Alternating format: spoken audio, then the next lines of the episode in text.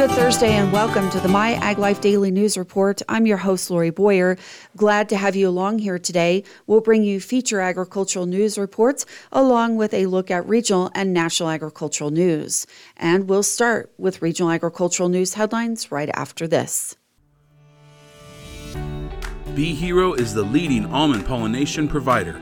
We deliver measurable and verifiable pollination outcomes for almond growers and turn a previously unquantified fingers crossed gamble into a controllable expenditure. For the first time, growers can know exactly what they are getting for their money during pollination. Bee Hero accurately evaluates your bee's pollination contribution in real time and gives you unprecedented visibility into the progress of bloom. Don't leave pollination to chance. Be sure, be precise, Bee Hero.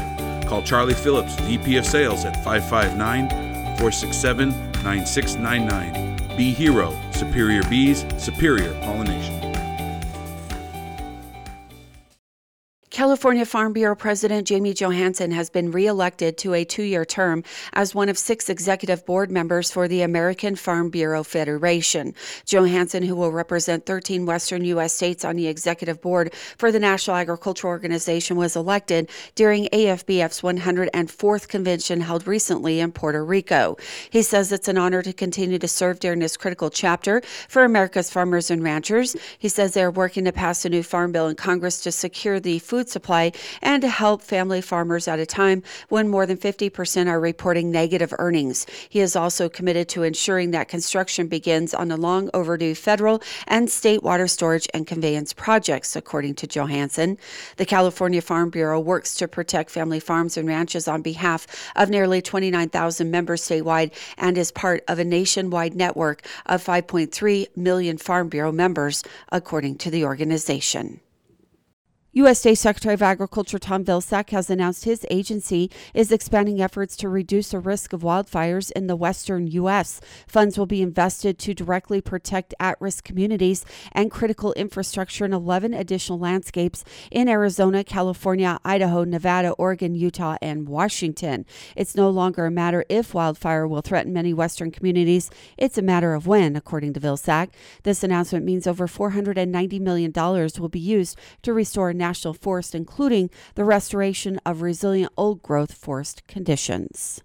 Ethylene Control Incorporated plays a vital role for many growers, packers, and shippers by helping them to extend the shelf life of organic and conventional produce through the control and removal of ethylene during the packing and shipping process.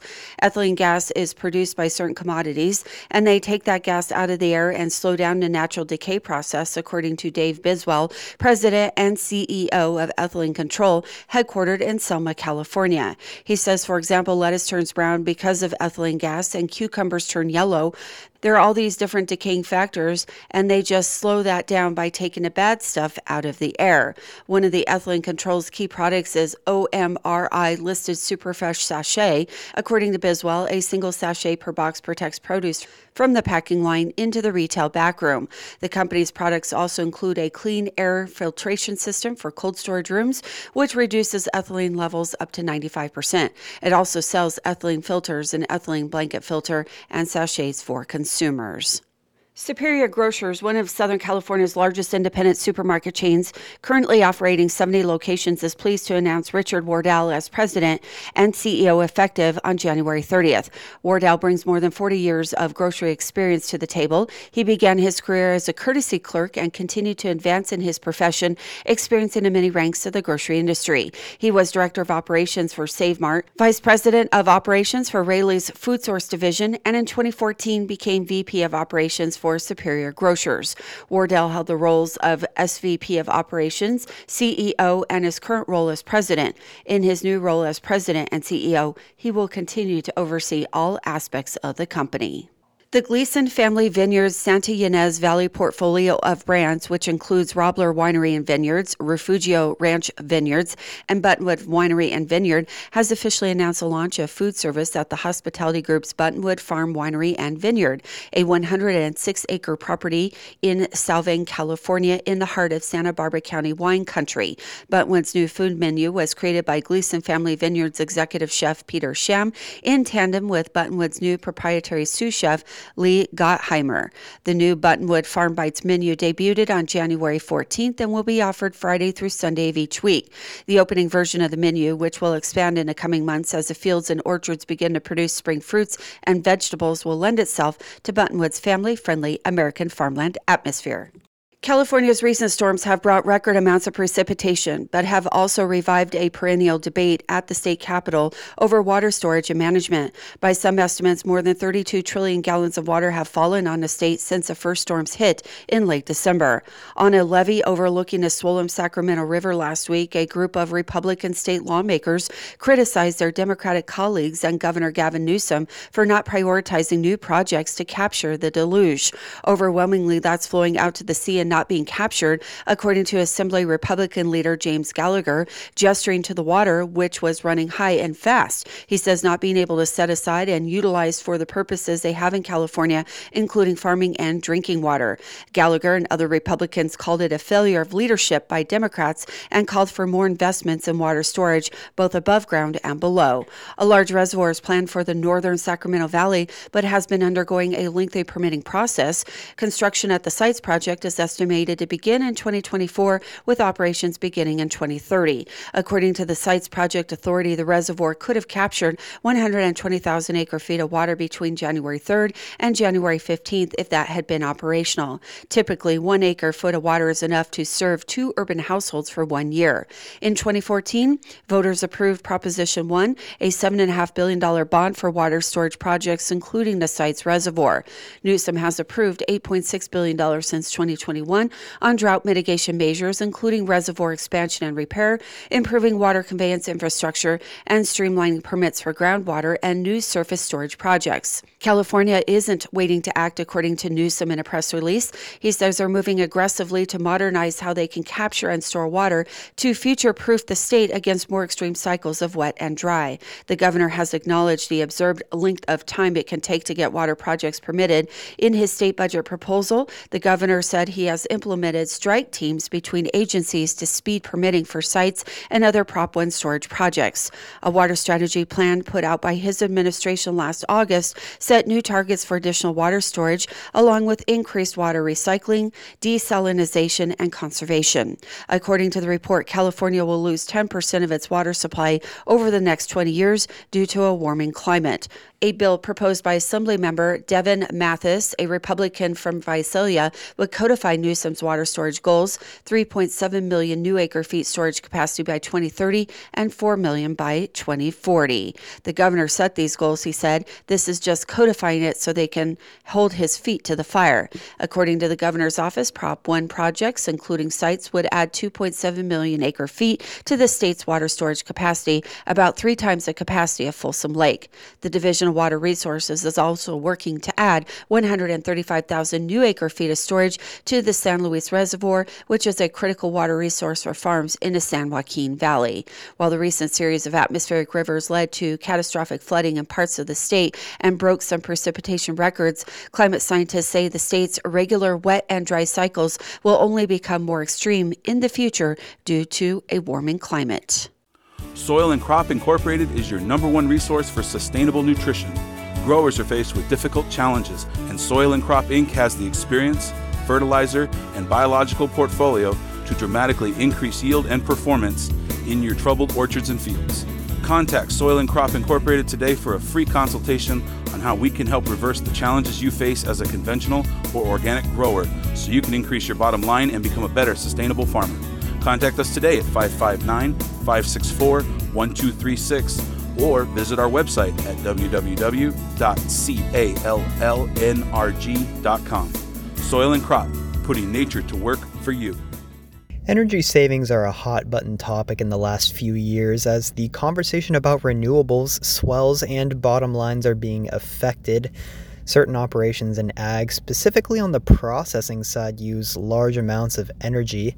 In the winemaking sector, technologies for improving energy use efficiency have been slow to adapt compared to other industries. At this year's Unified Wine and Grape Symposium in Sacramento, California, chemists and winemakers from U C Davis and Beringer, respectively, spoke on a panel about a readily available option for reducing energy costs called pulse cooling, which negates the need for a continuous stream of coolant in wine tanks. So we implemented pulse cooling. This was another concept of Roger Bolton's. Um, when I went back for my PhD in uh, two thousand fourteen, by two thousand fifteen, we had a new build.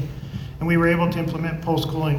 And so what you do is you put in a another temperature probe, but this one actually measures the actual glycol in the jacket, or that pillow space for all tank manufacturers in the room. And it's a small little, what they call a cascade program. And so what happens is this, you you pull you pulse in glycol, and the little temperature probe in the glycol says, okay, I'm cold. And then it stops the glycol in the back. Stops the, the valve from flowing. And then when it warmed up to within a set driving force, uh, we, and we can set that um, in, in the winery, it then goes along and says, now I'm warm, and the refrigeration valve opens up again, pulses in, and the process continues until your wine temperature probe finally says, I'm, I'm cold. And so that's how it cools, but it's batching, it's batching. We monitored uh, continuous flow versus pulse cool. Pulse flow. Uh, continuous goes in, and if it picks up a degree Fahrenheit going out, I'd be shocked. Um, so you've, you've, you're pumping around this this thick, cold glycol all day long. And by the way, if I can make money on pulse on glycol, pumping glycol, I'd take that, because we pump far more glycol than we do wine. We really are in the business of refrigeration, guys. Um, and we pump, uh, it was when I did the study, three times more glycol than um, the pulse cooling. The nice thing about the pulse cooling also is, is that it um, sends back warm glycol to your refrigeration plant. And your refrigeration plant wants warm glycol. It doesn't like making small, tiny little changes down towards thirty-two or whatever you have it set for. So it's a much more efficient um, way of handling uh, your, your glycol and your cooling in your tanks. The idea of pulse cooling originated from U C Davis when chemical engineer and professor Richard Bolton began to champion the energy-saving method in winery design. In various trials, it's been found to have a thirty to fifty percent reduction in energy costs while achieving the same results, albeit in a slower amount of time. Additionally, less coolant to one tank means more coolant available to other tanks connected in the tank lineup, further improving efficiency. Again, if you're pulsing your coolant into individual tanks, this now allows you to have coolant available to reach other tanks. And so if the first tank in the line only happens to be calling for coolant a tenth of the time, now all of the other tanks that are further downstream are going to have uh, greater access to that coolant as well. So. Yeah, great point, Ryan. Hopefully you hopefully you haven't experienced this, but it's, I call it the end of the line problem. Roger calls it the end of the line problem. Especially noticeable during fermentation. Uh, the first tanks ferment exactly like you want them, and the last tank on the line is, is bubbling over, is bubbling over. And that's, I've seen it in real life, and it makes a nice mess on the floor. But if you're trying to make a consistent wine, the first one in the line and the last one in the line aren't the same. Pulse cooling is typically an add-on to existing software in wineries that already regulate cooling. You're listening to MyAgLife. I'm Taylor Jolstrom. J C S Marketing is your number one way to connect with the ag industry. Through print magazines, digital media, podcasts, and live and virtual events, J C S Marketing has the reach to inform, educate, and influence growers in the Western United States. Everywhere you go, you see West Coast Nut Magazine on a, every one of my customers' tables. So that tells you everything. That's that it's there, so they're reading it. Our MyAgLife platform includes podcast interviews and digital articles for busy professionals on the go. Our live events, continuing education webinars, and virtual conferences help growers connect with leading researchers and industry leaders. Let J C S Marketing help you connect. The American Farm Bureau Federation and seventeen other organizations announced a legal challenge to the new WOTUS rule. Farm News reporter Michael Clements has more on why the groups decided to file the lawsuit. The American Farm Bureau Federation and seventeen other organizations are challenging the new Waters of the U S rule in a lawsuit. A F B F Deputy General Counsel Travis Cushman says the new WOTUS rule once again gives the federal government sweeping authority over private lands. So the E P A just came out with another rule which doubles down on the significant nexus test, which is this unworkable test for jurisdiction of when the federal government regulates farms and ranches. And so we filed our lawsuit to stop it. Cushman says the new rule is vague and creates uncertainty for agriculture. We think that a farmer and a rancher should not have to hire a team of lawyers and consultants to figure out what they can and cannot farm on their land. This rule doubles down on that, and we simply want to respect the limits of the Clean Water Act and what a farmer can and can't do on their land. The new rule comes as A F B F and others await a pending decision from the Supreme Court in the case Sackett versus E P A related to a former version of the rule. It highlights how insane it is that E P A is going through with this rulemaking now. That decision, which could come out at any time now, will likely delineate the scope of what the Clean Water Act is. For the E P A to try to jump the gun here and do something before the Supreme Court says what the proper limit is makes no sense, and it creates more confusion in an area that has already been with confusion for the past ten, twenty years now. Michael Clements, Washington.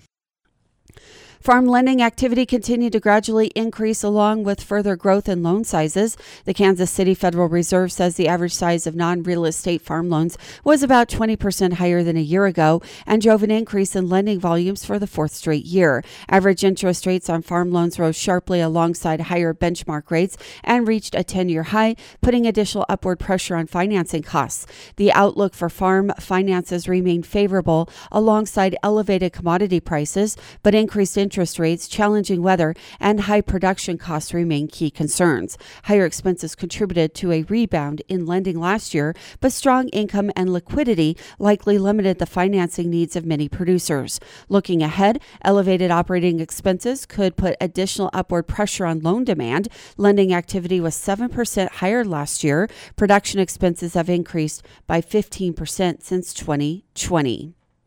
Antibiotic use in dairy animals is just to help the animal overcome illness. Mark Vanderlist, a veterinarian with Boehringer Ingelheim, says that the challenge is to help them overcome the sickness without furthering resistance and allowing antibiotic residue into food products. He says it's important to work with a veterinarian who knows your herd as well as they do. Other tips include following label directions carefully. Producers need to mark and separate all treated animals. Every employee should be easily able to identify any treated animals and make sure to keep details detailed records of all treatments given to each animal in the herd. It's also important to remove all doubt by making a protocol for treating animals as airtight as possible. Dairy producers take the responsibility for antibiotic stewardship seriously, according to Vanderlist. He says while many already have strong measures in place, it's always a good idea to fine-tune existing protocols. U S D A is creating the National Clean Plant Network. Jennifer Moffitt, U S D A Undersecretary for Marketing and Regulatory Programs, explains what the National Clean Plant Network is. The National Clean Plant Network is, is really a partnership with states, with tribal nations, um, so that we're collectively together testing plant varieties for pest plant diseases, as well as treating those plants and then maintaining starter plants that are healthy and available to the industry. For specialty crops such as fruit trees, grapes, hops, berries, citrus, roses, sweet potatoes, and, and so much more that are free of targeted plant pests. Jennifer Moffitt, U S D A Undersecretary for Marketing and Regulatory Programs. Sponsored by the California Walnut Board and Commission, supporting the industry with on-farm innovation through production research, advocacy for government programs, and driving consumer demand. Doing more together. J C S Marketing is your number one way to connect with the ag industry. Through print magazines, digital media, podcasts, and live and virtual events, J C S Marketing has the reach to inform, educate, and influence growers in the western United States. Everywhere you go, you see West Coast Nut Magazine on every one of my customers' tables. So that tells you everything. That's, that, it's there, so they're reading it. Our MyAgLife platform includes podcast interviews and digital articles for busy professionals on the go. Our live events, continuing education webinars, and virtual conferences help growers connect with leading researchers and industry leaders. Let J C S Marketing help you connect. That will wrap up today's show. You've been listening to the My Ag Life Daily News Report. I'm Lori Boyer. From all of us here at the J C S Marketing team, thank you for listening.